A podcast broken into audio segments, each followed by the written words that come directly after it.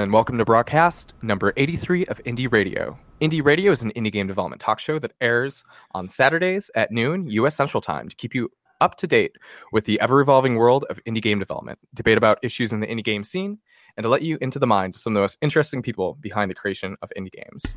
Today is August 4th, 2018, and I'll be your host, Bret Hudson, broadcasting live from Minneapolis, Minnesota. And I'll be co hosting live from Toronto, Ontario, in Canada. And with us, our special guest is. That's me. I'm Yeah. Martin. I'm I'm in Sweden, in Malmö, like way south in Sweden, and it's really warm where I am. I think it's warm everywhere right now. It's just, it's gross. Yeah, it's yeah. It, it was nice for a bit, and now it's just like, please stop. It's too much, too much. yeah, Yeah, I was I, I actually recently went through Malmo a few times. I was uh, I was staying in Helsingborg, and uh, Mhm. yeah, it, it was pretty pretty toasty there um, this summer, and I was yeah. I was Yeah. not a fan. There was no AC We- where I was staying, so I was just like, nope. yeah. Sweden is not set up to deal with like body temperature types of temperatures. I bought. We got a house this year. I bought a house with my wife, uh, and we have a lawn. And I was not looking forward to mow the lawn, but I don't need to because we don't have one anymore. It's just like a step. Like this, it's just sand. So that's that's fixed. I don't need to worry about that. hmm From all the heat and lack of rain, is what you're saying? Yeah, there's there Yeah. hasn't been any rain whatsoever at any point. There's the game jam I am at currently. We we have the traditional barbecue every night for two nights, Mhm. and we can't do it because there's a super mega fire ban. there, there will like there will be like riot police that will kick your ass. Not not really, but it's it's very banned fire. So no fire, no barbecue. Well, You just got to do it inside then. There's there's no problems with that, right? There's no no laws. No. You can't. No, it's fine. You just do it. Can't see any problems. I mean, that's where What's fire belongs, right? That's inside? Yeah, indoor. indoor. Yeah, that's, that's the right spot. Good. All right. So, uh, for those of you that are uh, new to the show, um, suppose we can do a little update. Uh, first off, um, Ian and I have both moved, and that's why the show is finally back. Because we have stable adult lives again, where we can actually devote oh, Relatively speaking, it. yeah. Relatively, yeah. Um, stable enough to allow us to uh, be able to say, "Hey, we're gonna we're gonna keep a, a steady schedule." Um, and then, uh, what was the other thing? Oh yeah, I, I guess that we're back now, and it's it's a stable schedule because we we were gone for a bit over a year, I think. Yeah. Um, so it, it's great to finally be back. We've got a fantastic guest with us today to start things off. So pretty excited about that. But the show is usually um, put into first we do the news and then we jump into the interview after that. So we've got some news topics for you today, just two. The first of which being that GameMaker Studio has a new 2.1.5 update, which includes some bug fixes, IDE features, and runtime improvements. Um, and some of the ones that I thought were the most interesting were all of the collision functions that they've added. There's a bunch of new features in GameMaker that uh, allow you to uh, not only do types of collisions that previously weren't in the engine, but you can also now get the list of all the entities that you're colliding with instead of just one. Uh, which, now that I, I think about it, it's like why why wasn't that in there from from the start? Maybe maybe it was in some form, but every single collision function now allows you to get the full list, which I don't think it really need to explain why that's useful, but uh, it is. So then, uh, bug fixes include uh, some memory protection issues, uh, iOS audio crashes.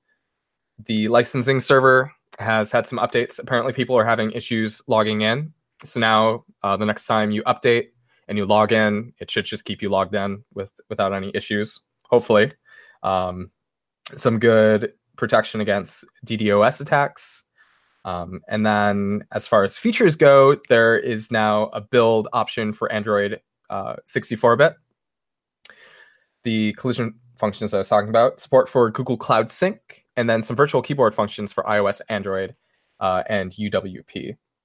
If you want to find out more about it, you can go to the official blog post, uh, which will be linked uh, on the show uh, page. I had to think about that for a sec. Uh, the show page after we're done recording. Otherwise, if you're listening in live, it is currently in the chat.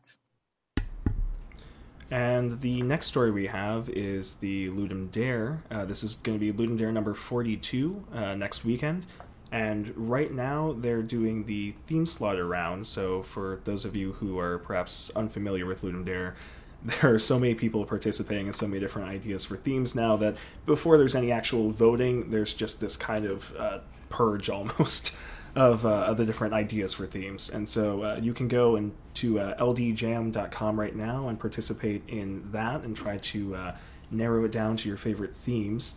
Uh, and another special kind of note is that this Ludum Dare is actually going to be starting three hours earlier than usual. So normally they start at uh, 9 p.m. Eastern Time, uh, and this time it's actually going to be starting at 6 p.m. Eastern Time. Uh, so keep your eyes peeled for that.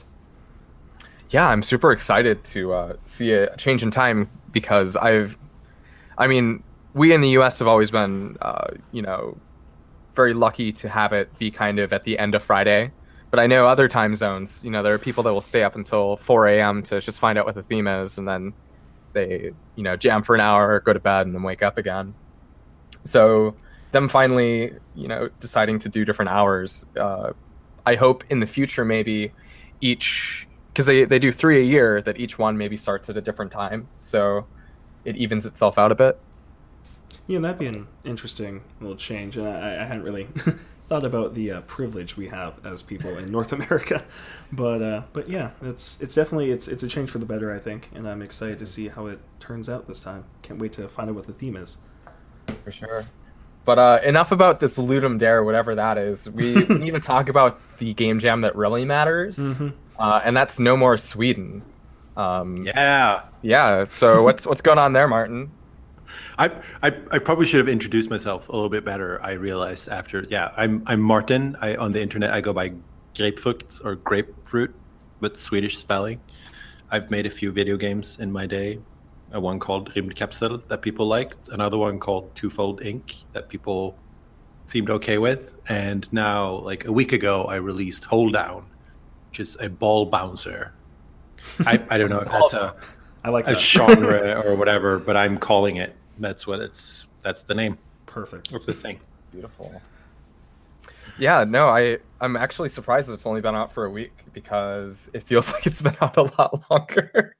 I don't know if it feels that way for you, you know, having to do, you know, uh, patches and like the the reality of it being out, but for me it, it feels like it's been quite a while, but only because I've logged way more hours than I care to admit into it so far. Oh no, I lost you. What Hmm? happened? Oh. Uh, can you hear us now? Uh oh. We are having internet issues. Oh. Maybe it's back. I think it's Okay. back. I was Sure. Yeah, it's it's. I'm just gonna pretend I heard what you were saying. Mhm. Uh, As it felt like a week for Yeah. you, basically, is where I was going. I I think so. Yeah, it's this weird like it's complicated Mm-hmm. because it's like the nice feeling of getting the thing you've been slaving on or over f- like for a year Mhm. finally out into the world uh, and also like you exchange one set of problems for like an entirely new set of problems. Um, but it mostly mostly good. I like it. People seem to be happy with it and they seem to be playing it a ton. Um, so i'm i think it's it was a good move to release the game. Instead of just keeping it for yourself until the end of days. I, I I have done that a couple of times and yeah Ooh. yeah, what was the uh, could've- mafia style game that you uh, created and never released as far as i can tell uh, what was oh right no mutants or something Um, like that yeah das mutant, Das Mutant. which is yeah, yeah, yeah, right. It's bad German. It should be Der Mutant, but we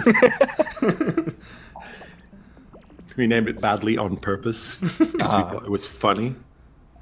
I don't know if it gets across, but it's not dead. It's just really, really slow progress. Okay. It's slowly mutating, is what you're saying. Maybe there there still hasn't been a game quite like it, so we might still feel like it's a cool thing to do. It's a weird game because it's kind of like a board game, but it's on your phone. So we had the issue of you having to like sit down and read like a rule book more or less to figure out how it works, and people will ah. not do that for a game on their phone. Well, also, is it played on one phone that's passed around? It looked like. Yeah. Or is it okay? Yeah. Uh, so you, uh, it's it's like Werewolf, but it's set on a like a, a, a submarine, like a post World War II nuclear submarine, which is not a thing that exists really. But again, some, some liberties here.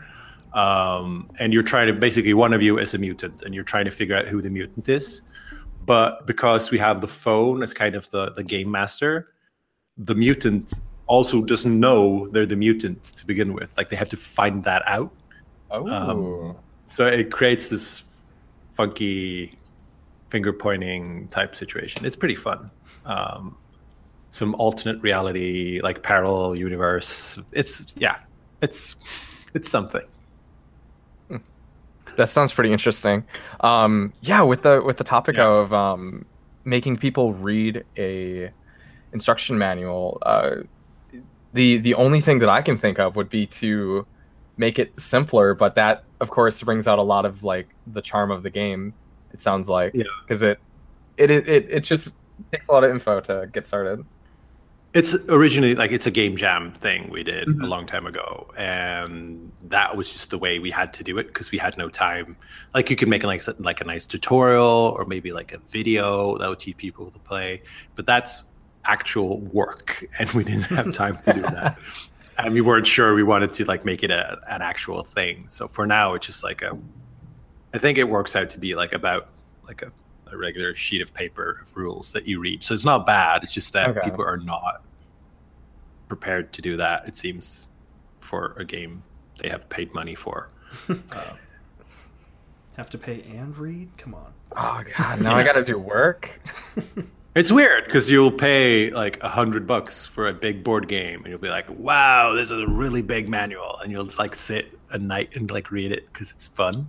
Because Mhm. you're that kind of person. and it's on your phone. And you're like, it's two dollars, and I have to read. so it's it's a different world. yeah. Who is this person? Who do they think they are? And I'm the same. Like I'm the exact same. Four dollars for a mobile game? That's preposterous. Who do you think you are? Which is why I charge for my games. Right. Mhm. Uh, it's definitely definitely uh, worth it. I uh, I've been really enjoying holedown. Um, and actually, I remember I, I had also played uh, I, I, had, I had played the uh, Twofold Inc. Uh, game a while ago too, and they're both just uh, just the game design in all of your games I've played has been fantastic. Um, and I guess I'm, I'm just you. fascinated by that. It's it's uh, it's all the little details, I guess, because that's part of what I admire is actually kind of kind of the opposite of what you were just saying with having to read and everything. Uh, is that how, how well you're able to kind of have a nice little tutorial that introduces the core concepts and then you don't directly tell the player everything though you let them figure out uh, some of the extra little mechanics on their own i feel like uh, that really Yeah. Change how the game works and make it so much better uh, if, it, if they weren't there be a completely different game um, and, and I don't know. I just I, I guess I'm just fascinated by that, and I, I'd be curious about what your process is for kind of pulling all that together. I mean, do you just kind of toy with it as you're making it until it feels right, or do you kind of sit down ahead of time and uh, figure all that out? It's a lot of toying, and most of it is pretty. I just like, what if with holedown it was like that that thing when you're playing like Arkanoid or something, and the ball gets behind the bricks and goes boop boop boop boop boop boop, boop and it's like the best part. Right. yeah. What if that was the only part? um, which was just this like stupid thought at the time. It was like, what if I can make a thing?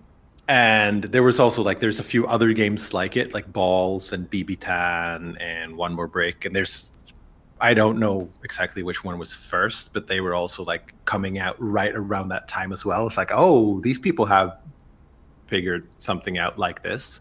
Maybe I can make one. Um, so I just started. Uh, I had I'd started after twofold. I'd started one project, decided that was a bad idea. Started another project, decided that was a bad idea, then this turned out to be the third project, which which I was just like, I'm just going to try this thing and see if it works, and it did pretty quickly. It was like, okay, I have to do this now because this is fun. Um, but it's very iterative. Like I don't know where I'm going most of the time. I'm just trying shit. Cool. Um, okay. and, which makes it entirely impossible to set any kind of schedule, which is Right. garbage and entirely unprofessional. But I mean, I think we're all the better for it because uh, we- Yeah. we, wouldn't get these fantastic projects otherwise. Yeah, it's kind of terrifying when you're in the middle of it. You're like, oh, I put three months into this game. I don't know if I have eight months or 18 months to go. like, Or eight days. yeah. I'm pretty sure it's never eight days because that just we can like hope. another month. Yeah, you always need like another month. yeah. Uh, Yeah. And I think with the tutorial stuff, a lot of it is that I once you've made like a tutorial or two, you hate it so much, or at least I do. It's like my least favorite part of making a game. It's the hardest part for sure, um, and it involves a lot of UI, which is also a very hard part. So it's like I, I Mhm. want just want to keep it to the minimum. So like whenever I come up with a feature for the game or like a rules thing, I'm like, how am I going to explain this to the player? And if i can't figure out a good way to like explain it ideally you sort of have the game explain it to the player or have it be like okay i can figure out like you don't have to explicitly tell them. Uh, that's the best way of doing it. And twofold was really bad with this because it's like it's super abstract puzzle game. Uh, so it's very hard to be like with with the the ball bouncing there's there's some amount of you can like r- relate it to the real world. Like if i hit them on the corner the ball's going to go sideways. Mhm. with twofold it's just like squares in space. There are no there's there's no like real life analogy to it Mm-mm. whatsoever which makes it super hard to explain because everything is abstract. Everything is invented. Nothing's real i hated doing the tutorial for twofold it took like four months out of like a year and something Holy buckets. um, But That's that was probably n- not great yeah, but it's such a thorough. I don't know. I it definitely the the finished product did a great job though of um of, of getting the player to understand the core concepts of the game. But yeah, I, the tutorials whenever I, I've tried building them into games have definitely always been a painful process. So. Uh, everyone hates them the Yeah, players hate them too No, yeah. and that's you kind of have to fight that as you're making it. Like, how do I make it so that they can kind of jump in and as they're doing the tutorial, they are playing the game and they're getting to the fun part as quickly as possible. But yeah, for something Yeah. like twofold, that definitely would be um, that is definitely more challenging than just you know bounce these balls. Yay! like it's a little, little more Twofold- direct. I don't know if you remember in Twofold, but it's this like seven by five grid, like the playfield, and below it there's like these little colored squares Those took me that fill up. so much time to figure out how to really use them. If I'm being honest. yeah. I- Yeah, because they're they're not in the tutorial because Right. they were it was like too much information too soon. Right. So I decided to just not have them in the tutorial, and if you really care, you'll try them. hmm I made it so that they start bouncing around when I think it might be a good idea to use them, uh, to like attract your attention and have you try them. Because that seemed like I'd rather you miss them and enjoy that part of the game that you did see, uh, other than just bounce off the tutorial because it got too complicated too Right. quickly. Mhm. And I'm still not 100% sure that was the right choice, but it was the choice I made. And that's something else I've noticed in uh, in, in holedown, and I can't pronounce. Uh, how do you pronounce uh, Wim's Castle? How do you Ryan Castle? Yeah, yeah. Okay. Um, I thought Americans and or like English speaking people in general would be fine with that name. They are not fine. well, I just I. I assume however I pronounce it is wrong every time. I think that like the the YKD thing scares people. I don't know what it is. I there's a there's a reason my two later games are named English proper words. it definitely definitely is a little more comfortable for uh, Yeah. for me as a uh, American, but yeah. Um, but I, I noticed in and that one you do kind of do a you- you kind of spaced out the tutorial, and I think that did help a lot because there's a lot going on with that too. Um, but but you, you don't immediately go here. Let me tell you every single thing that you need to worry about. You kind of, Yeah. especially the, uh, I can't remember what the type of um, building was called. What's the last building for like the um, uh, shelter or something like that? But um, The quarters, cord, uh, yeah, the ones that give, yes, that give, that give two minions. Yes, yeah, the cord. Yeah, those ones I, I I don't recall that being part of kind of the main tutorial, but it's one of those where you kind of just it's there, so you'll try it, and then when you do, yeah. it kind of helps you through how it works and everything, and it just it worked really well. I felt like in that. Um, so I, know, I, I guess I'm just I'm I'm, I'm very impressed with uh, all the different ways you've managed to take something with like that one's I feel like a more complicated game, but you make it feel so natural to just kind of pick up all the different aspects of it. And I guess there is kind of more of a real world uh, parallel there. At least it's not so abstract, but still there's a lot of information, and you don't really overwhelm the player. And uh, I've definitely seen the other way, where a lot of games like that will just kind of throw you into it and give you everything at once, and it's just it's kind of stressful almost. Um, Yeah, and and it's like they you lock the input, so you have to press the button. exactly. Hmm And like I don't know what I'm doing. Like, leave me alone. just let me let me play around with it. Yeah. The Rymdkapsel tutorial is actually try to figure out what you're doing right now. Mhm. So it'll like once you start out, it's like build one of these. Right. But you can build whatever you want. And if you just skip that step, it will be like, okay, you have this thing, so you probably want that thing. So it's trying to work out what you're doing right now and trying to be helpful, Mhm. Even though you can just ignore it and do whatever you want. Um, you'll probably get in trouble if you do that the first time you play, but the tutorial will still kind of work.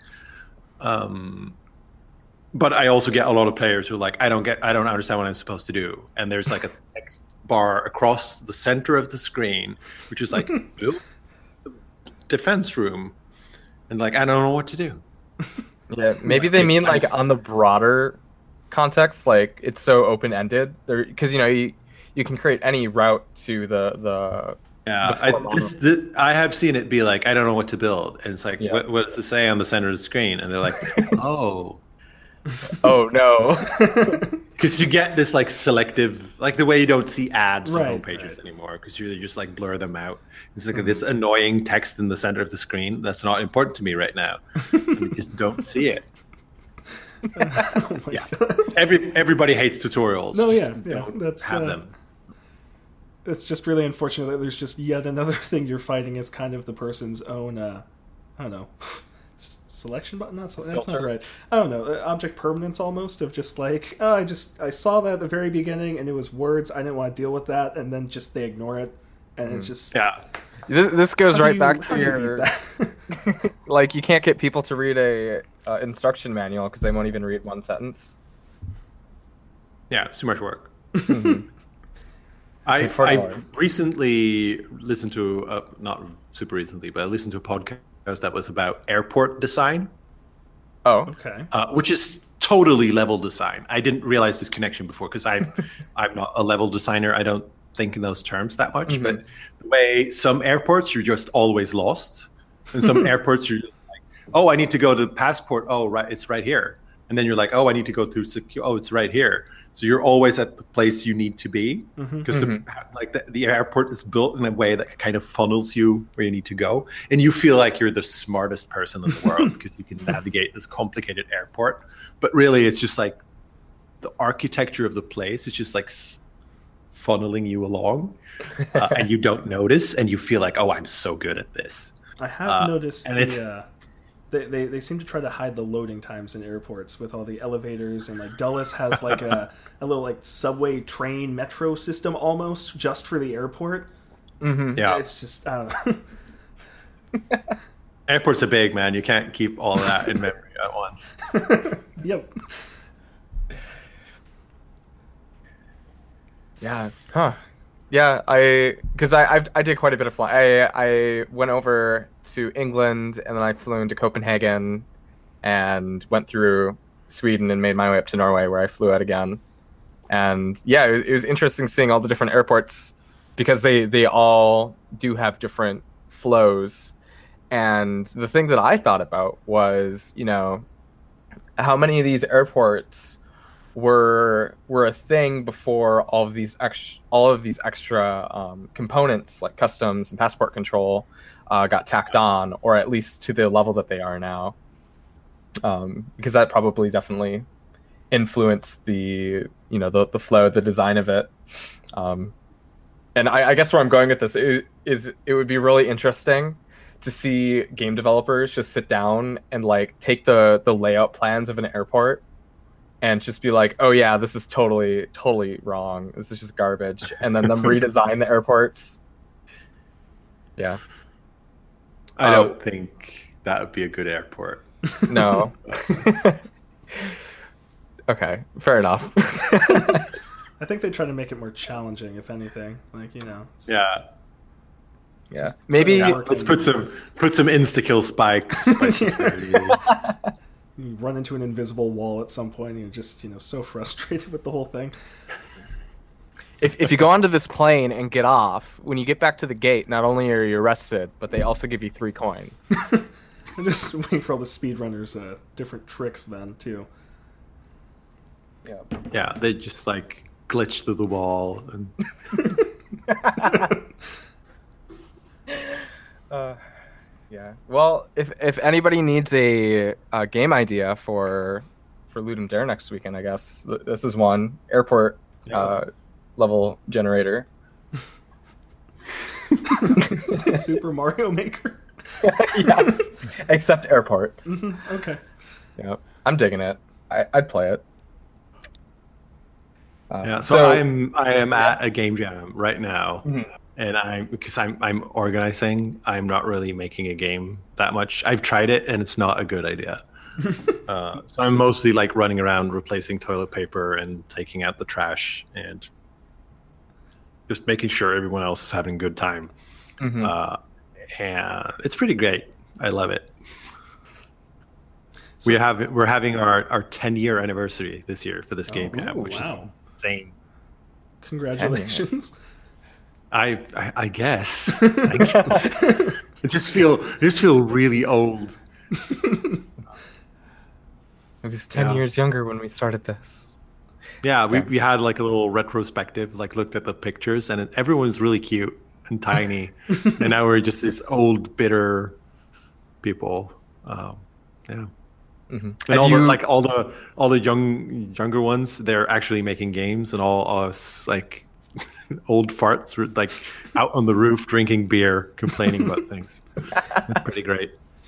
Yeah. Have you been uh, an organizer the entire length of that ten years? Or? Uh, for not the first year, I missed the first year, but after Mhm. that, yeah. Um, Wow. and it's it's free. We have fa- we we try to like f- move it around a little bit to different cities in Sweden, um, just to make it easier for people to travel. We've been in Malmo many times though, because we have this super great venue here that we can use for free. It's like a co-working space, kind of run by the city. Uh, and we just like I drop in a day before, pick up the keys, and we just use it all weekend. wow. Uh, it's absurdly good. Um, tax. We can do a lot of things with tax. Mhm. Pretty great. Um, so yeah, we're here for yeah, tomorrow's the last day. So there's maybe like 14 hours remaining on the the actual game jam, and then we do the, some presentations, and then everybody helps cleaning up because I'm not doing that by myself. Yeah, because it, it's it's uh, 8 p.m. there right now, right?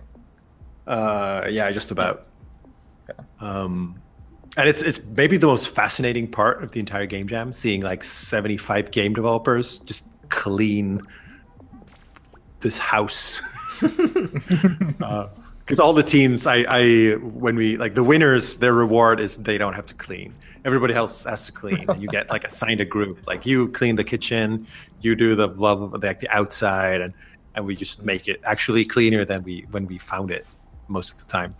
Uh, this is pretty pretty special experience.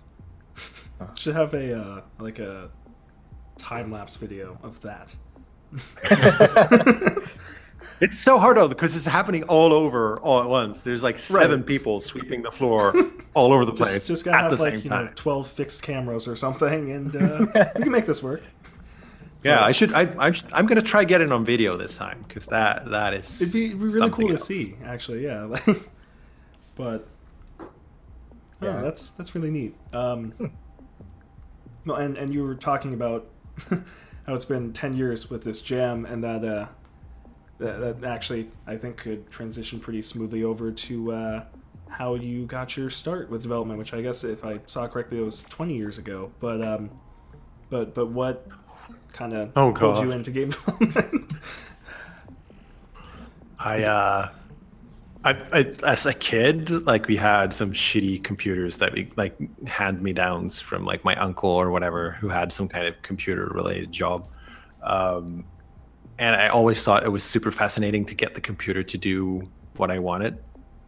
Um, like a little robot, I'd make little batch scripts and like like bat files in like Windows 3.1. Nice. Um, with little messages in them and stuff like that. And then at some point, I got a hold of Klik and Play, um, which I think became Multimedia Fusion. I think that's it's the same lineage. okay. Yep. I think that's the one. Um, which is like this graphical. It's like Game Maker, basically, like graphical game making software. No programming whatsoever. It's strictly graphical, and like you could do. I don't know, call it like real time graphics on Windows 3.1, which was s- special somehow. I, it was some.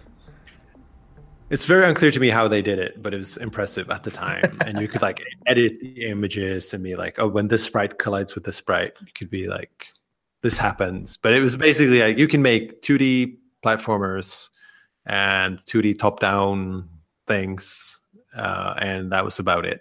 But there's there's still a Klik and play scene, um, which is impressive. I haven't touched it in many many years, but it, it's still around. And then Mhm. I moved from that to Flash, uh, like super early versions of Flash, uh, and I stayed with that until like five or six years ago when everyone decided Flash was bad, uh, and I moved into uh, like proper game development for like mobile devices. Nice. So that's Yeah. where I learned the ropes, like Flash development. What What are you using now? Um, like part of me wants to say Unity, but I'm not totally sure. That makes me happy because it is Unity. Okay. Because like there's Hold every on. once in a while it's like hmm, maybe, but I don't know. holedown is Unity. It's my first proper Unity project. Mhm. Uh, and Twofold and Rymdkapsel are made with OpenFL, Okay. which is this like Flash replacement open source thing.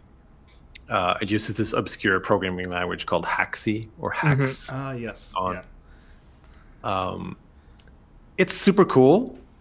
I could go from Flash to Haxe in like a week and Oh, just yeah, hit the ground so running easy. and keep going. Uh, but it's also open source, so it's kind of janky in a way, like most open source things are, because there's nobody. Like it doesn't need to be super good because it's like you can fix it yourself, but uh, for like actual professional game development, it's not super great all the time. Um, but I made two games with it that have done really well, and people they still run on people's phones, so that's good. Uh, but I decided it was time to get with the program and use Unity, Okay. um, mostly because like I needed, like I wanted cloud saves for Twofold, and there's there is no extension or anything like that for OpenFL. So I, I got to find someone that could make it for me because I can't. I don't. Maybe I could, but it would take a very long time. Mm-hmm. Uh, for Unity, it's like I open the window and I shout Unity, and there's like five Unity programmers just hanging out outside my office. Uh, it's very easy to find people who know how to do things with Unity. So that's like a big reason I moved over because I am just one person. So if I can like asset store my way out of trouble, um, that feels nice. And also having a path to consoles and other platforms in a more sane way than doing like a full source port of OpenFL um, felt nice. Yeah, no, it's it's definitely a lot of work trying to um, uh, port something open source like that over. Um, I, I Yeah, remember. and they have Hmm? They have done it. There are console games. Oh, there are? running OpenFL now. Wow. Uh, but like it, uh, it also took a long time. Like they got the Vita port running this year, uh, which is slightly too late for the Vita, I think. Um, but I don't, I'm, I'm not really keeping up with the, the, the inner workings of OpenFL anymore, and it, it's been great for me. I just moved to Unity. Yeah, fair enough. Yeah. Um, yeah, I used to use Flashpunk way back in the day, and then they they made a port to HaxePunk, and I tried that out, and the Right. transition was just like there was nothing to it. it it's basically the same syntax. It's just you have to learn a few new things. Um, but yeah, the the thing that did get tricky was that it was open source, and there were bugs here and there. So sometimes when you know you'd port to certain platforms, it just wouldn't work. That's the most frustrating thing. Yeah. Um, so uh, I mean, The upside with it is that you have all the source code, like the entire thing is open Mhm. source. You could be like, oh, this and this doesn't work on Android. I can fix it. I'm not sure I know how to, but I could.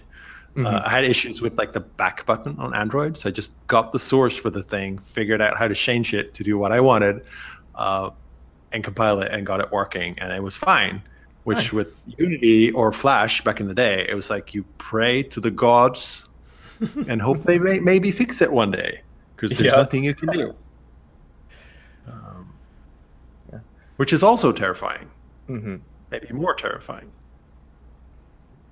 Yeah. So how have you found the transition to Unity? Um, I've I've tried it a few times, and I always run into some roadblock along some some point. And I think it's just the paradigm shift is so different from what I'm used to that my brain just can't fully wrap around it. Um, but was the transition pretty seamless for you, or did you have uh, It a took a start? while to figure out. I had I it was sort of a good thing that I could like I started a Unity project to be like I just want to feel what it's like, and then like okay, I think I I think I can do a game with this. Mhm. Uh, started like a the proper project, decided this was a bad idea. Started a second project, decided this is a bad idea. So this is like my third Unity project of like some kind of size. So I had I did some bad things in a bad way, but I got most of that like out of my system for the third one, where uh, it seems to be holding together still. I don't. Oh, that's good. I'm sure. I'm sure I look back at it in a year and be like, "What was I thinking?" But that's a sign of growth. That Yeah. that's good. means you're becoming a better I- programmer. Absolutely. That's what I keep telling myself. Anyway, Yeah, I don't think there's there's any any feeling more painful than opening up a code base you made like three, four, or five years ago. Yeah. Can you can you think of one, Ian? Because I can't. I mean, no, that's even just like a year ago. You're always going to look and go, "Oh, I could have been doing a dozen things better here." Like it's, Yeah. it's inevitable, but it, it's also good though because it is nice to have that uh, reassurance that you're definitely growing, constantly improving. But I don't know. have you have you ever did the thing where you you look at the code and you're like, "What garbage is this? Who wrote this?" and then you find out you wrote it. Uh-huh. I have done that, and I have also done like like a parallel thing to that, being like, I needed to. I was doing something in Flash, and I needed to compare to bitmap images. It Mhm. was like, what's a good fast way to do this? I Google it, and I find my own answer on the Tink Source forums from like a year ago. like, oh, thank you, past me. This is really helpful. that has only happened once, though, but that was a good, good time. Nice. Yeah, I, I don't think I've had that happen, but I've definitely searched something and then been like, oh right, I remember looking at this Stack Overflow or this this tutorial like two years ago. but your own thing, wow. Yeah, it's a new new level of. I I- I don't even. Is that some kind of self own or is it? I don't even know. It's like past you getting you a present hmm that you didn't know you needed. Yeah. Yeah. Uh, two months ago, I opened up a code base and it, it was an Android. And for whatever reason, this certain variable sometimes, uh, when the activity would be started, would be null. And instead of checking to see if it was null or something like that and just assigning to it, I had this whole complicated workaround where it, it would start this different activity. And I have no idea what, what I was trying to do there. But um, yeah, that was the most recent. And then I just looked at it. I deleted like 30 lines of code and compressed it to about three, where it's like, why didn't I, why didn't I do this? Who who let me have this keyboard? I was not. I shouldn't have been allowed to sit down here. Yeah. And then you get that that sneaky feeling of maybe I had a good reason to do this. Mm-hmm. Maybe. but I, I just love deleting code. That's like my favorite thing. You can't have bugs in code if it doesn't exist. true, true. It's really satisfying Delete, to go. yeah, Yeah. to kind of just refactor and go, oh, I can get rid of these hundred lines and turn them into three or something. You're like, I don't know what I was thinking, but yeah, And you don't comment it out or anything like that. You just delete it because I have version control. I Right, can go back. Yeah. I never do, but I could. yeah, it's the peace of mind there. Just that, yeah, it's it's backed up somewhere if you need to ever go and find it again. 'Cause Yeah.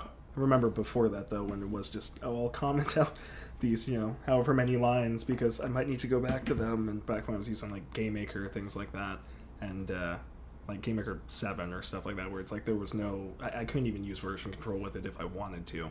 So it's it's come a long way. I think everything's moving ahead in the game development scene. It's really neat to see it progress as uh, even GameMaker has matured, and I, I I know that you know Flash has kind of died away unfortunately, but we have Rip. luckily had things come in to help uh, ease the transition to other technologies that can be similar. It's uh, I don't know. It's it's an exciting time to be a game developer. It really is. So, uh, not quite deleting code, but I do know that there are a lot of developers that like deleting like feature, not features, but just complexities from their design. Did you have any complexities in holedown that you just straight up removed from the game or realized uh, polluted the the gameplay experience? Or has it stayed kind of consistent throughout? Um, I wouldn't say it's stayed consistent. It's more like I, I really try to do the bare minimum of Mhm. like what's the least I can get away with, and then I make it look really nice and feel really nice because it's it just works really well, uh, and it's easier to make, maybe. Because I'm just I'm a solo developer, so there's just one of me. So Mhm. content heavy stuff is just out because I can't. There's just one of me, so I can't do that. And I figured out that like I call it extravagant minimalism.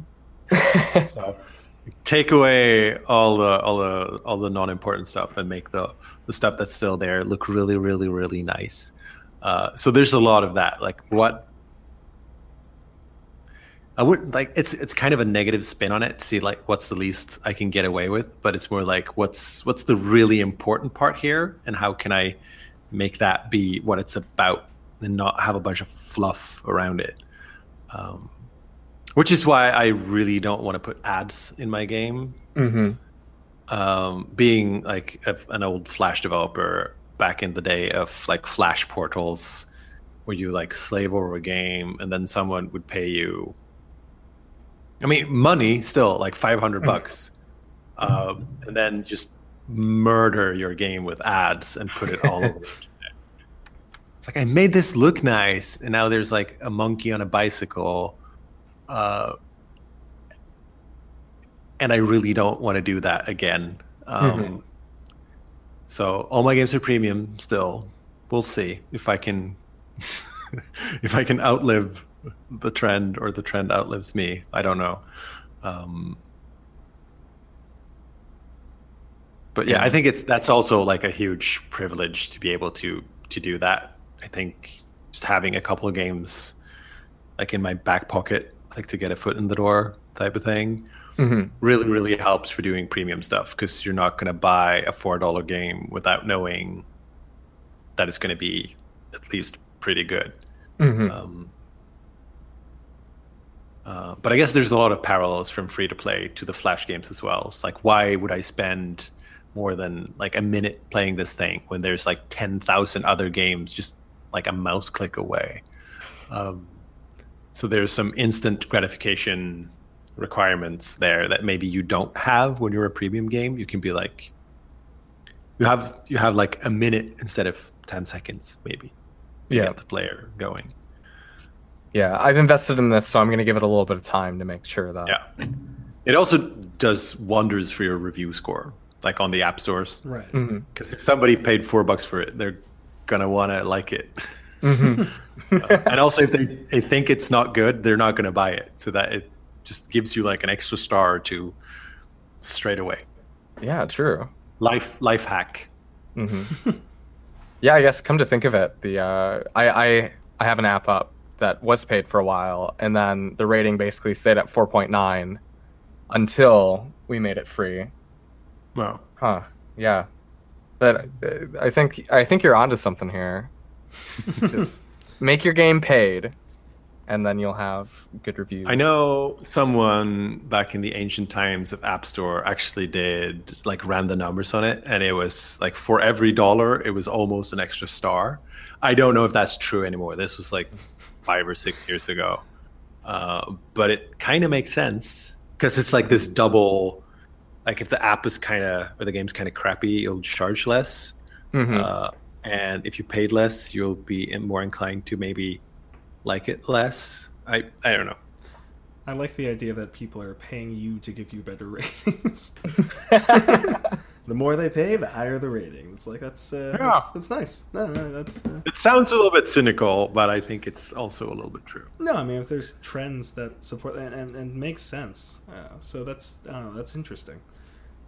Yeah, like I bought this really expensive car that's kind of garbage, but I'm But, gonna like- like, it a ton and because it was is- really expensive. I remember, And if it was bad, I'm stupid for buying it.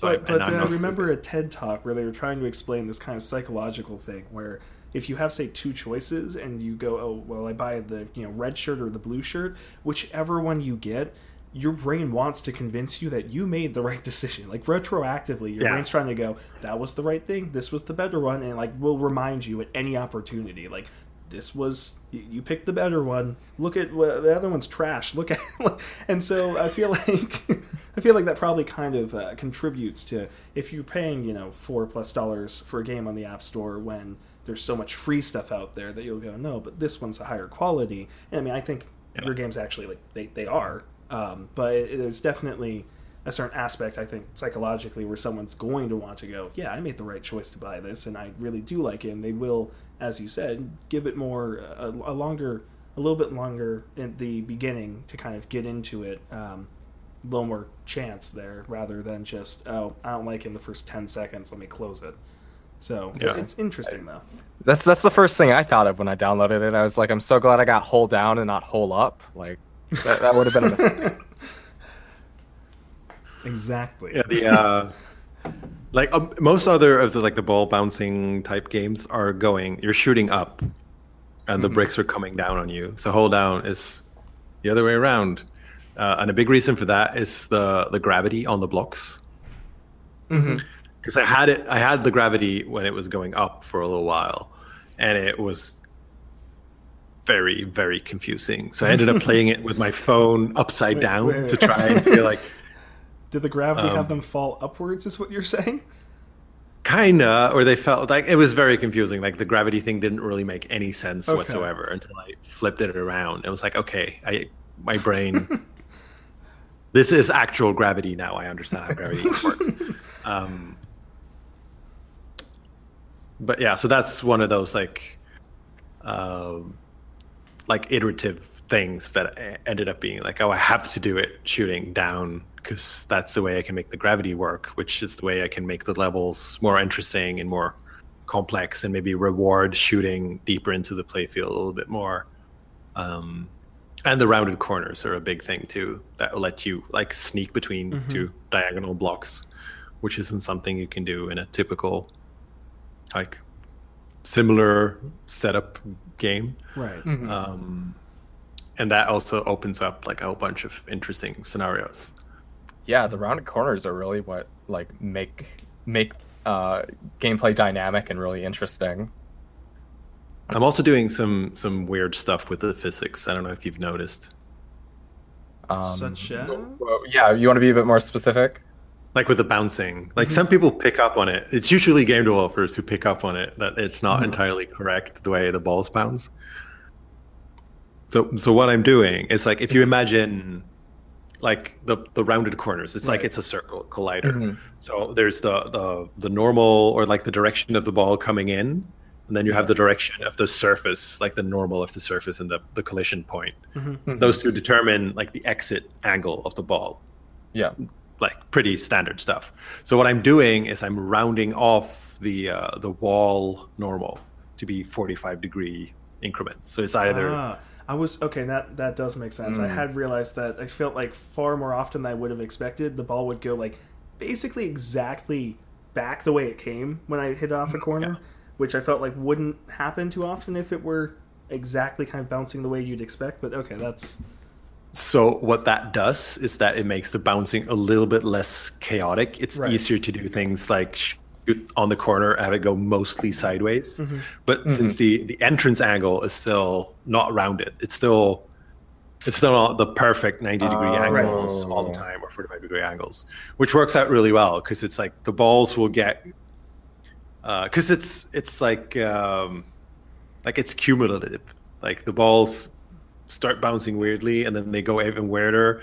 And so in the beginning, the game was using like the real time physics. Like it just shoot circle colliders and they bounce and there'd be like floating, floating point rounding errors or time step stuff or whatever. And one ball would go in a different direction or two balls. And then they Oh. like, it Okay, would so just like always evolve Okay. into 50 balls just Mhm. all over the screen Mhm. all the time. Uh, now the game uses raycast, so it's very precise and it doesn't de- depend on the time step at all. Mhm. Uh, which means that they like if the block is in the same position, the ball is in the same position, it will be the same.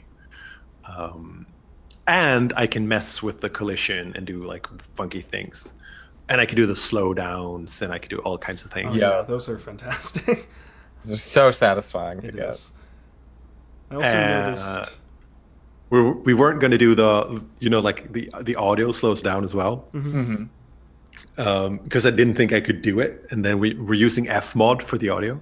Ah, yeah. Uh, and I found there's like a. It took me like 20 minutes to set up, and it just worked straight up.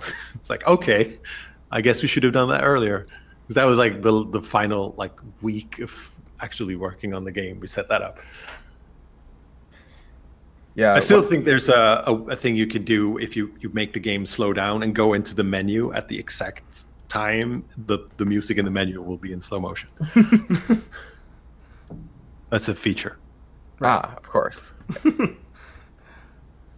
if you go to the menu and hold down, it's slow down. Now I have to go try that. Interesting. Um, I, I think I fixed most of the things you can do to do it, but there's I I I'm not sure.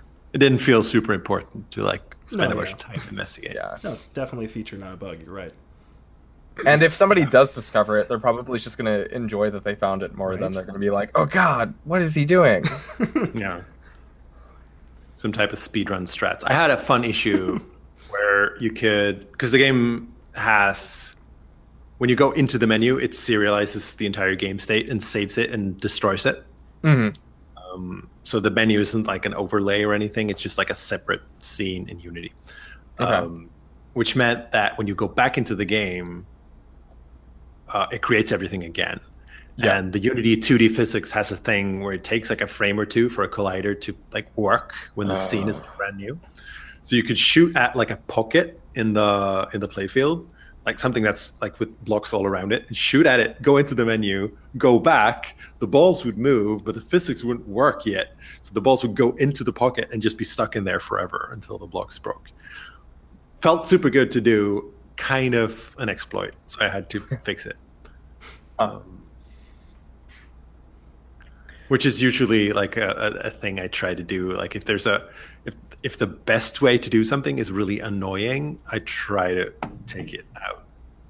Okay. now that makes sense. speedrunners playing like Zelda games, they're just walking backwards all the time because it's like 0.2 percent faster. Like that's really annoying. Just make it's like if you if you notice it when you're making the game, just make sure it's the fun way of doing things. Mhm. Um, even though clearly the developers of Zelda had no idea. yeah, that people would be speedrunning the game in 20, Yeah. 30 years. I don't blame them. So um, you did want to talk about uh, like your whole um, you know bug uh, cycle here, like fixing bugs after release.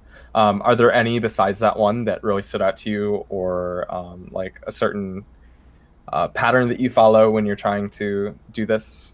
That I, I don't know. I think, I think the, the thing I wanted to talk about is more like the, the hopelessness of it all. okay. like, I had a bunch of friends who played my game a ton, Mhm. like real troopers. That sounded weirdly diminishing, but like they they really played the game a ton, like hundreds of hours probably, like together, all of them. Uh, and there are like when you play a level, you shoot all these blocks and you go down to like the core of the level.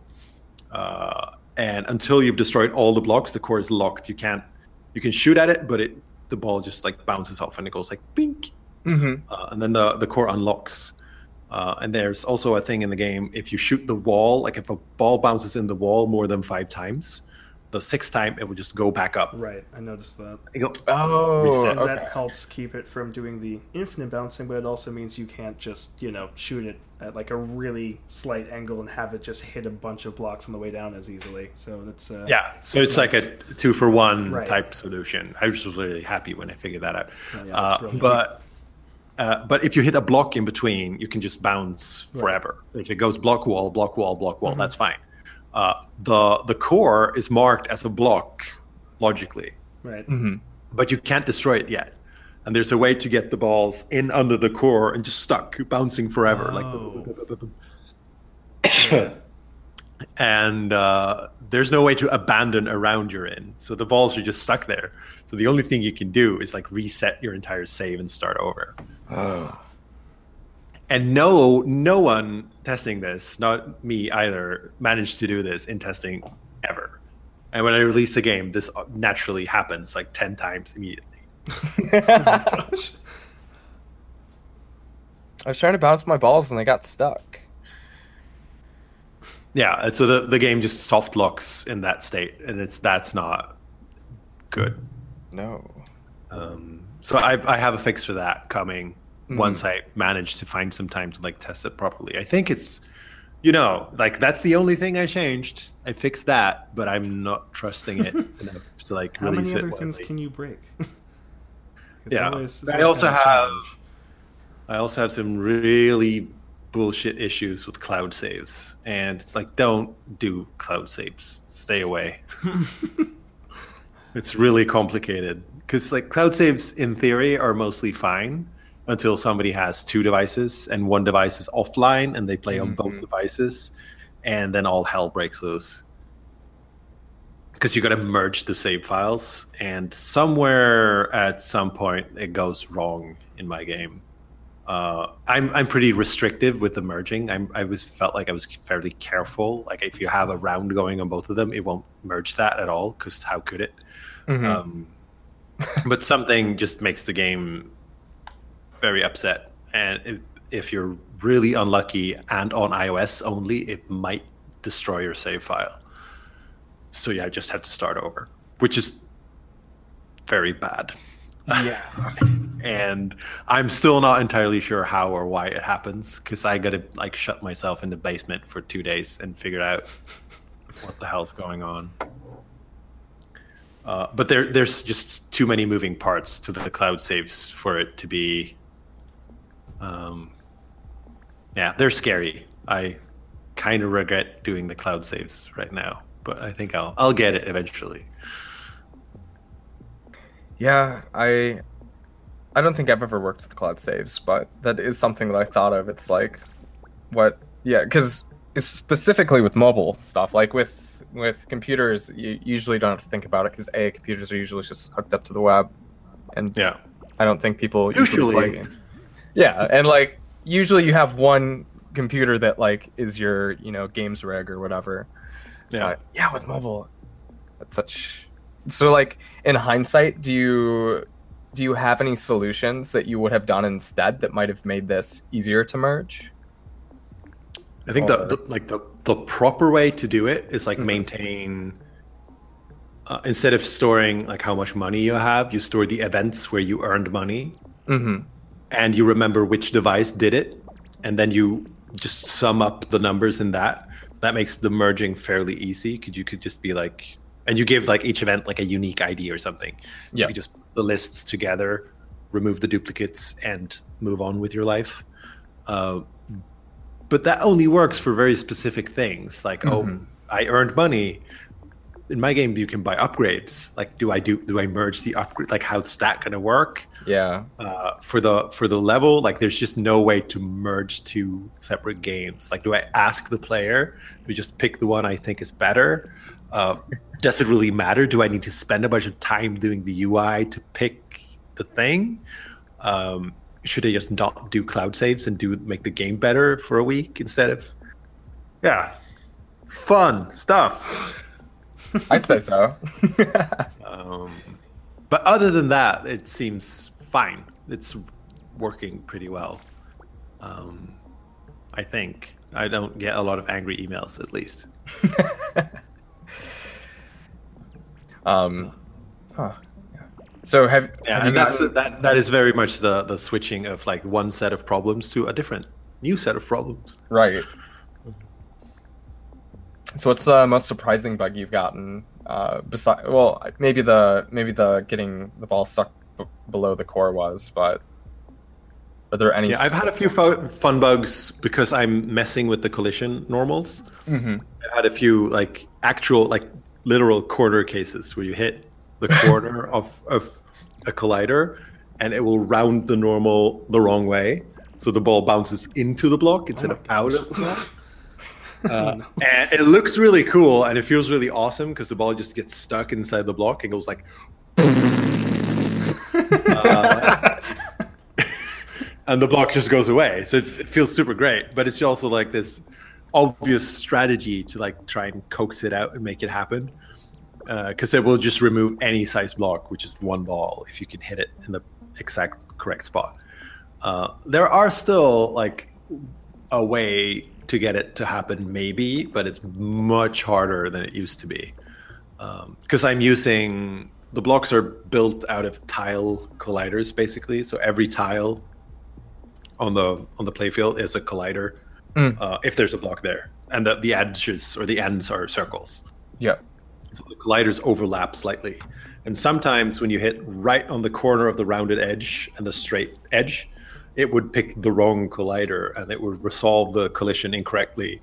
Um, so I have to detect Oh. that specific case and be like, oh, there's a, a rectangle collider and a circle collider here. I'm going to pick the rectangle because blah, blah, blah, blah, blah, blah, blah. Um, and that was interesting to solve, I think, because it was like I could I could easily see it happening, and I could like I could even because I had save games at that point when I was fighting this bug. I could make a save game as I shot the balls and just like perfectly repeat the, the Mm. bug every time and and fix it. Um, the the cloud save stuff is just like I I don't know how to fix that. No. Um, Well, hopefully you'll get there. I think I will.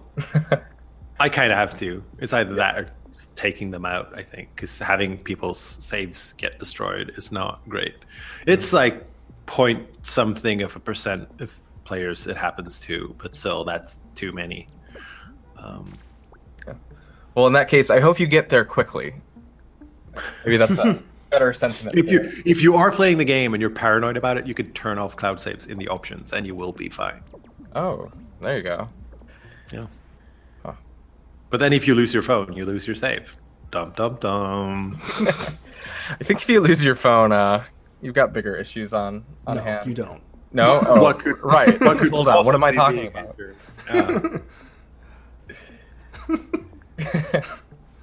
How could I be so foolish? Yeah, so that's that's what I'm up to in Sweden land. There was a point.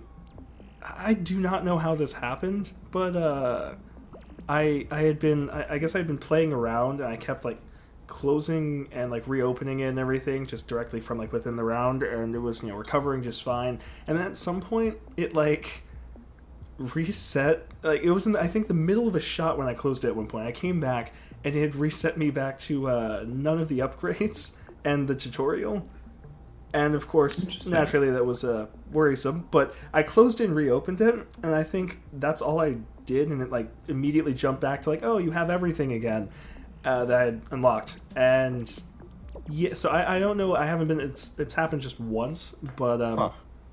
That was probably the cloud saves saving your butt because something happened to your like, like your local save. i just closed and it in it time merged in your cloud save, which had all the stuff in it. Maybe. okay Yeah. i mean So it worked out fine but Yeah, you're lucky that the cloud save didn't take your local save and be like, "Oh, hey, we're gonna just save this now." yeah this is Yeah. newer this I is for twofold, I had one player who managed to like something happened to her save file, uh, so it got so corrupted the game wouldn't start. Uh, it would just crash on startup, and it also has cloud saves, so it would sync that save to her phone. Even if she deleted the game, Oh, no. the save file would be there when she started it. And but there's a way to log in to like the iCloud backend and delete your data for something. Uh, but that has only happened once that I know of, and I mean that's one too many. But I'm very glad it's not that kind of bug for this because that would be a nightmare. yeah Yikes. So yeah, game development is garbage. No one should do it ever. in some Stay away. Oh, Wholeheartedly agreed.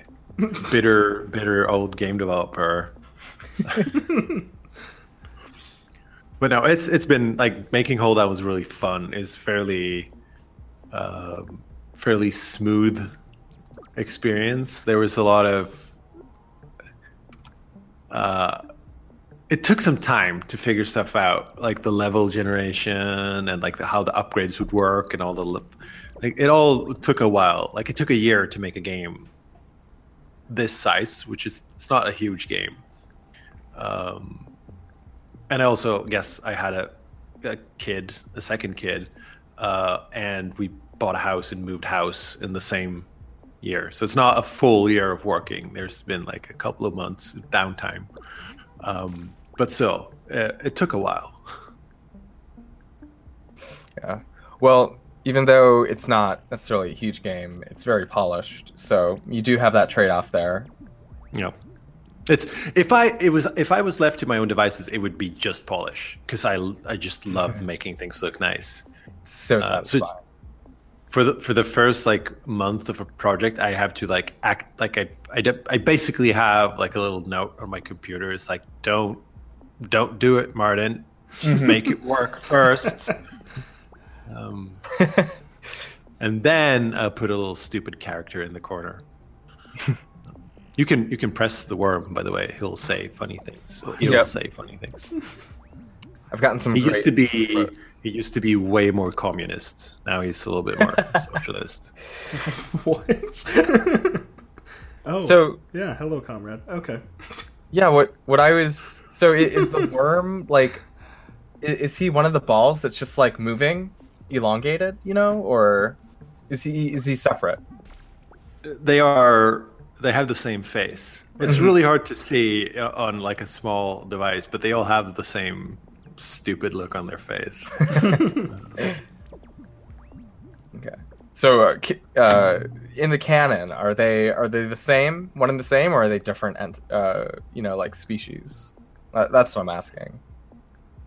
I'm not sure I'm prepared to answer that. Okay. I, for for many reasons. I, I mostly because I don't really I never really I guess they're the same. Let's say they're the same. He's, Okay. It's just closer to you. I keep saying he. It's it's not a gendered thing. It's a worm. Mhm. Um, it is just closer to you, so you can see it better. The, the other ones are the same. I Okay. think. I wonder It's where unclear to me whether it's set in the same universe. I think it is somehow, as my other games. This, is, Very- this big important questions you Yeah, need to I- consider. I, feel like you addressed it as though it was uh, it was spoiling the next season of Game of Thrones or something. Yeah. Yeah, I don't, I don't want to say We, anything. we like indie developers, we have secret meetings agreeing on whose universe overlaps with whose. right. hmm Yeah. Yeah, I Just guess the we can whole, use like- Young Venus in this. Uh, JW has made another game called Tennes. Oh yeah. Oh, yeah. E N N N N E S. Mhm. That also uses like rectangular white characters. They are the same characters as in Rymdkapsel. Oh wow. We have shake, we have shaken hands on this, and if you buy the game, like there's a there's a special edition you can get on my. This sounds like a plug. There's a special edition you can get on my homepage, which has an extra game, and the extra game is tennes. Um, For real. You'll get that okay. included in the price for Wait. real. Wait, was tennis the one that JW made that he put some like ridiculous price tag on that it was like this game costs two thousand dollars or something? Yeah, for a while I think. Okay, yeah. yeah. Did It's like a reverse sale. buy it Just made at it. that price? Do you know? Because I suspect no one did, but I don't I mean, all you need is one sale at that price, and the game pays for itself. It's like, all right, guys, we got the two thousand dollars. Guys can just have it for free. That's that's that's the next strategy for like a funding round if you uh, Yeah. need some investment. Yeah, complete uh, creative freedom over your game because they're just buying a copy of it. Yep. there was a collective- brief Mhm. brief period when people would do that on the app store because the maximum price was like $999 or something and there was an app that was just a diamond icon and it was like a you're supposed to like show it off to your friends It's like i bought symbol? the thing Oh my god! Yeah. I sh- it it got sales though, didn't it? i don't know feel like if it it's one of probably those I guarantee it did. It's an iPhone app. i mean if you come have a stolen credit card that too. I mean, a lot of kids have their parents' credit cards on that. I mean, that's just it's asking for trouble. But there there is a big um like mentality within certain sections of the game scene where like some some of the uh, you know games where you can get D, uh, not DLC um like in-app purchases that are all cosmetic. hmm You know, there Yeah. are people that will dish out like five hundred dollars just to make their guy look a certain way. yeah So I, I briefly considered having uh, like an in-app purchase where you can buy a hat for the worm because that's like the, the original in-app purchase is a hat it has to be like it's valve's like hat economy thing like it needs to be a hat but i couldn't be bothered like implementing in-app purchases for just the stupid Okay, but now that we've Dumb thing. confirmed that the worm is also one of the balls, essentially, then Yeah. you could have tiny little hats on all. yeah, does the hat fall off of them when they collide? I mean i really i really want to do this It's So just- then, as the stage comes up, there's just like all these hats that are just falling down. oh, they just they sit on the blocks until they fall away. Okay. yep. That'd be. I could- be really I could- satisfying. i'm gonna try this later tonight yes. I am dead serious. I'm going to put a hat on the walls. Uh, I'm excited for this. I am too. Uh, I, this will probably never see the light of day, but you never know. yeah. Well, uh, just knowing that it exists is Right. is enough satisfaction. I'd love me. just like like a GIF just to see the prototype. Doesn't have to make into the full thing, but it it just be it'd be cool. Yeah. So with you having, you know, this mentality that you can't add any polish to your games until you're like a month in, um, I'll, I, I'll still do it, but I've, Yeah. I, okay, Some restraint. yeah. I was gonna say with game jams, how do you do that? Because I've had a game jam where I've gotten obsessed with polish at the beginning, and then it's like, oh shit, we don't have any game. And I've done the opposite where like there's no polish, and then I post stuff to Twitter, and I'm like, I don't want to share this yet because it's not all polished up. yeah, So- that's a hard. I one one weird thing about larger like game jams where there's like fifty plus people. Mhm. There's a there's one in Copenhagen, like just like forty five minutes from where I am. Mhm. Uh, it's called Nordic Game Jam, and it's one of the like the biggest. It used to be the biggest, but I think there's one or two that have been bigger since. But there's it's like five or six hundred people. It's just Whoa. absurdly large. To the to the point where there's not a room big enough to fit everyone, so they have to live stream the keynote to Yeah. other rooms. It's it's got a Wikipedia impractical. page. Yeah.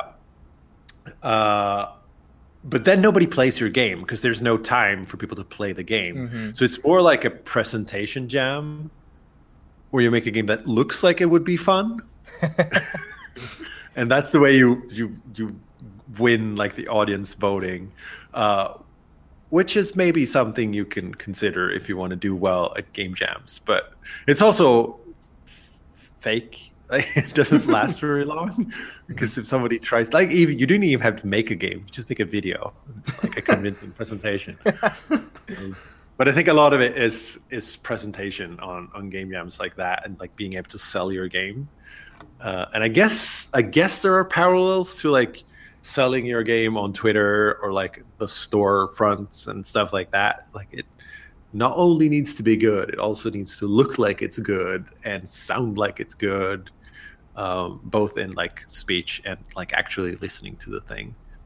Um, and that's something I try to to do with my stuff, like make sure it looks distinct, like Mhm. it has its own.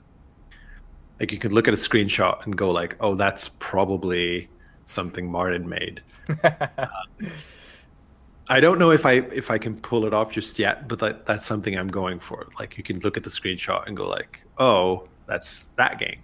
Mhm. Um, and there there are like a couple of like a couple. There's a lot of games that really do this super well.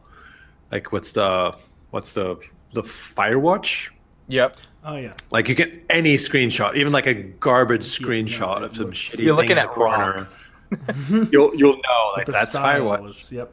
Yeah. They have a brand. Um, Okay, that I think is something really to aspire to. for Um, sure.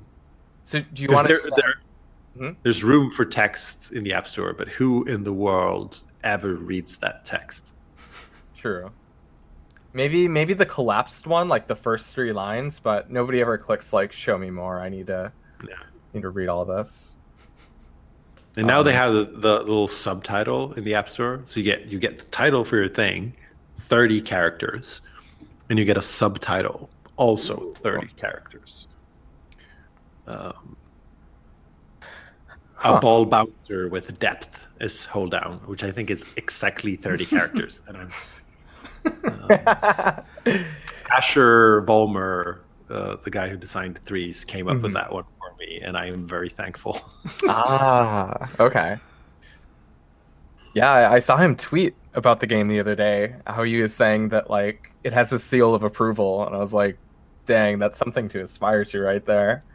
Yeah, it makes me all kinds of warm and fuzzy inside Mhm. when people I respect say that those things about things I've made. It's yeah, that that is very nice to hear. for sure. All right, Ian, do you have any any concerning last questions? I do not. All right. Anything. So, Martin, unless there's anything else you wish, or sorry. Cooking, animals, any type of question. Oh, okay. What's your favorite meal to cook? to cook so like i have two kids now so i i'm i have i have transcended to another plane of cooking where things things that i can set in motion like three minutes at a time spread out over like half an hour and then just have it cook for a while like 10 minutes 20 minutes an hour whatever that's the type of cooking i can do now because there's always something on fire most of the time figuratively Hopefully, not the cooking. uh, no, not that much. But that's the kind of cooking I I prefer now. So like things that Mhm. like stews and that type of stuff. Yeah. Yeah. Yeah. What ages are they? Uh, my kids are one and three and a half. Okay. Yeah. So the one year old is trying super hard to get himself killed. like he climbs everything, eats everything. Uh, he's a handful right So now. He'll grow like out of it. But It's like that game Who's Your Daddy that came out like a couple of years ago. Did you see is that? that one? the game? That the game where one, it's like a multiplayer thing and the baby is trying to. Yes. Yeah. It's You're- a lot you're like living that. that. out. Okay. Mhm. Except he has the added super- difficulty that he has to cook as well. Yeah, he's super into stairs. He really Oh, loves no. stairs, which is great when you like. He, he can stand up, which is super great in a stair when you're one year old. Um, he's kind of annoying right now, to be honest. He's very cute and kind of a hassle. Yeah. Bret, So, did you ask uh, about the yeah. candy? oh well, yes, actually, the candy, yes. Um, so while I was in Sweden, I bought the Djungelvrål. It's uh, oh, right. Yeah. yeah, it's a salty licorice. My friend didn't tell me that I was salt at first, so or I thought I it was call just it, sugar. a mistake. Huh? Hmm. Sorry, I, I'm a sane person, so it sounds terrible. It's just Oh. salt and black licorice, basically, right? It's so tasty. I love Yeah. it. Okay. And there there was a thread on on Twitter a few days ago where some people were tweeting about it, and uh, I think uh, Jukio Kallio got in there, and a few others like yes, like Scandinavian salty licorice is the best. What do you think, Martin? I am. I'm on team licorice, salty Yes! licorice, sweet, Ugh. sweet licorice. I don't really. I'm not. I don't care. Salty licorice. Yes. Hell yes. Good, good. Okay. See, it because Ian here, he's like, nah, you found this. You're the only person that eats it. Well, the only Uh, person in this, coun- well, no, sorry, Yeah. your country, whatever. Point is, Oh yeah, because you're in Canada now, yeah, right? Your hemisphere or whatever. yes, I don't. this Which, continent, which is yeah. something. Uh, All right. And then the other day, uh, Ian and I were chatting about holedown, and th- this is, I think, what we're gonna we're gonna end on. Is there going to be a New Year's balls drop in for holedown? Oh. Mhm. Well, now that you say it, maybe. Okay. I don't know what that would mean exactly, but just kind of planning the idea here. some artistic interpretation. Mm-hmm. so because this is the end, and anyone who's like, so there, I, I tried, I, how do I, how do I formulate this sentence to not sound? I had a lot of names to consider when naming this game. Uh, Mhm. if you if you look at the the Google Play thing, we'll show you like the package name in the URL.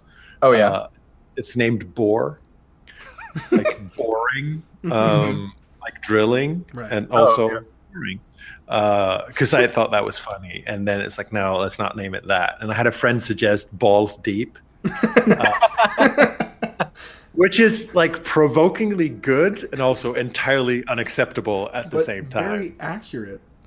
Yeah, I could name it that, but I'm not going to go like on a podcast and be Right. like, yeah, it's, it's balls. No, no, no, no. yeah, I'm the developer of Balls Deep. That's Yeah, great. We have a lot not. of thoughts about being balls deep. I mean, wait, what? Yeah, I get uh, like there's enough like ball type puns already. So like, ball. No, that's not. Maybe I'll just rename it for a day and then go back. See if the sales go up or down. I'd be, uh, I'd be intrigued. New year, new me. Yeah. All right. Well, thank you so much for coming on. Um, we're uh, we'd like if you uh, stuck around for a minute or two after uh, we uh, finish recording, but otherwise, I'm going to go through the outro. So, thank you for listening to broadcast number 83 of Indie Radio. Indie Radio is broadcasted live with Twitch and recorded using Open Broadcaster software. If you enjoyed the show and are interested in more, you can visit our archive at indiefunction.com, SoundCloud, iTunes, or Google Podcasts. Our next show will be next weekend on August 11th with a to be determined guest. Thank you again for listening to Indie Radio, and we hope you have a fantastic weekend.